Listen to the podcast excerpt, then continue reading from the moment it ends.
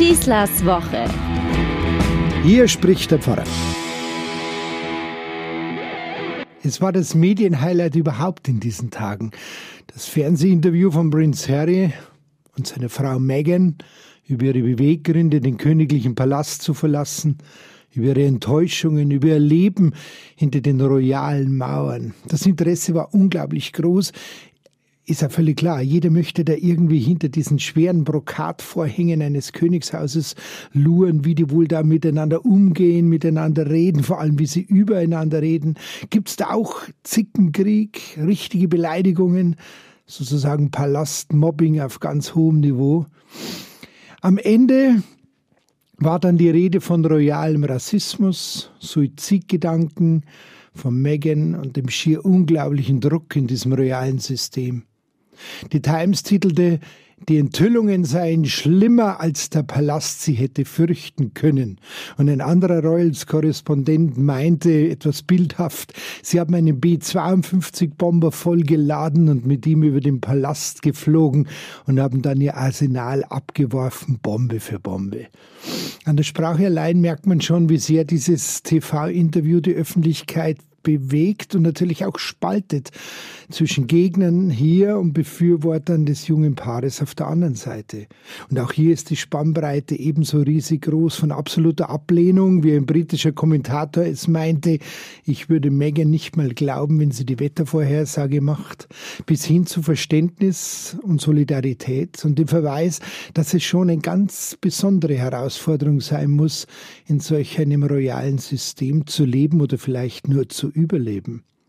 Nun, Letzteres kenne ich nicht und würde auch darüber nicht urteilen. Und eigentlich wurden dann ja doch nur die geringsten Erwartungen der Öffentlichkeit erfüllt. Das Paar nannte keine Namen, schwärzte niemand an, verpetzte niemand persönlich, riss nicht alle Brücken ein, sprach auch gute und lobende Worte, beklagte zwar fehlende persönliche Unterstützung, seitens der Familie, aber sie wurden nicht persönlich fies. Das kann jetzt äh, verschiedene Gründe haben, vielleicht weil die ganze Welt ohnehin weiß, der Palast wird auch diese Krise überstehen.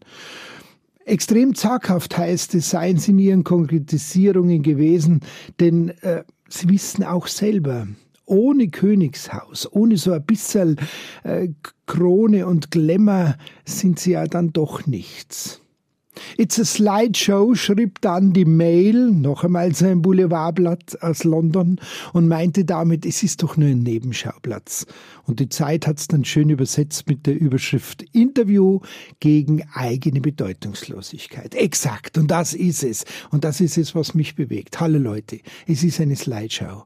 Schaut doch da hinaus in die Welt. Corona, Klimawandel, Welthunger, Artensterben, Terror, Krieg und so weiter und so weiter. Könnte es sein, dass wir derart den Überblick verloren haben, dass wir gar nicht mehr einschätzen können, was wirklich wichtig ist für unser Leben? TV-Interviews von mir aus dürfen auch ruhig eine Ablenkung sein. Aber warum nehmen wir sie denn so wichtig, als wären sie weltbewegend? Vielleicht wegen dem Corona-Effekt, dass wir einfach mal etwas anders erleben wollen. Ja, gut, Corona-konformer Zeitvertrag, bin ich sofort dabei. Aber wirklich auf diesem Niveau? Es mag vielleicht erschreckend sein, was man da in so einem Palast als kleiner Prinz oder Prinzessin erleben kann oder muss. Und das kann auch unbedingt besprochen werden. Aber bitte tut es auf eurer Ebene, auf der privaten Bühne und nicht so. Nehmt nicht die ganze Welt sozusagen in Pflicht für eure sogenannte Not.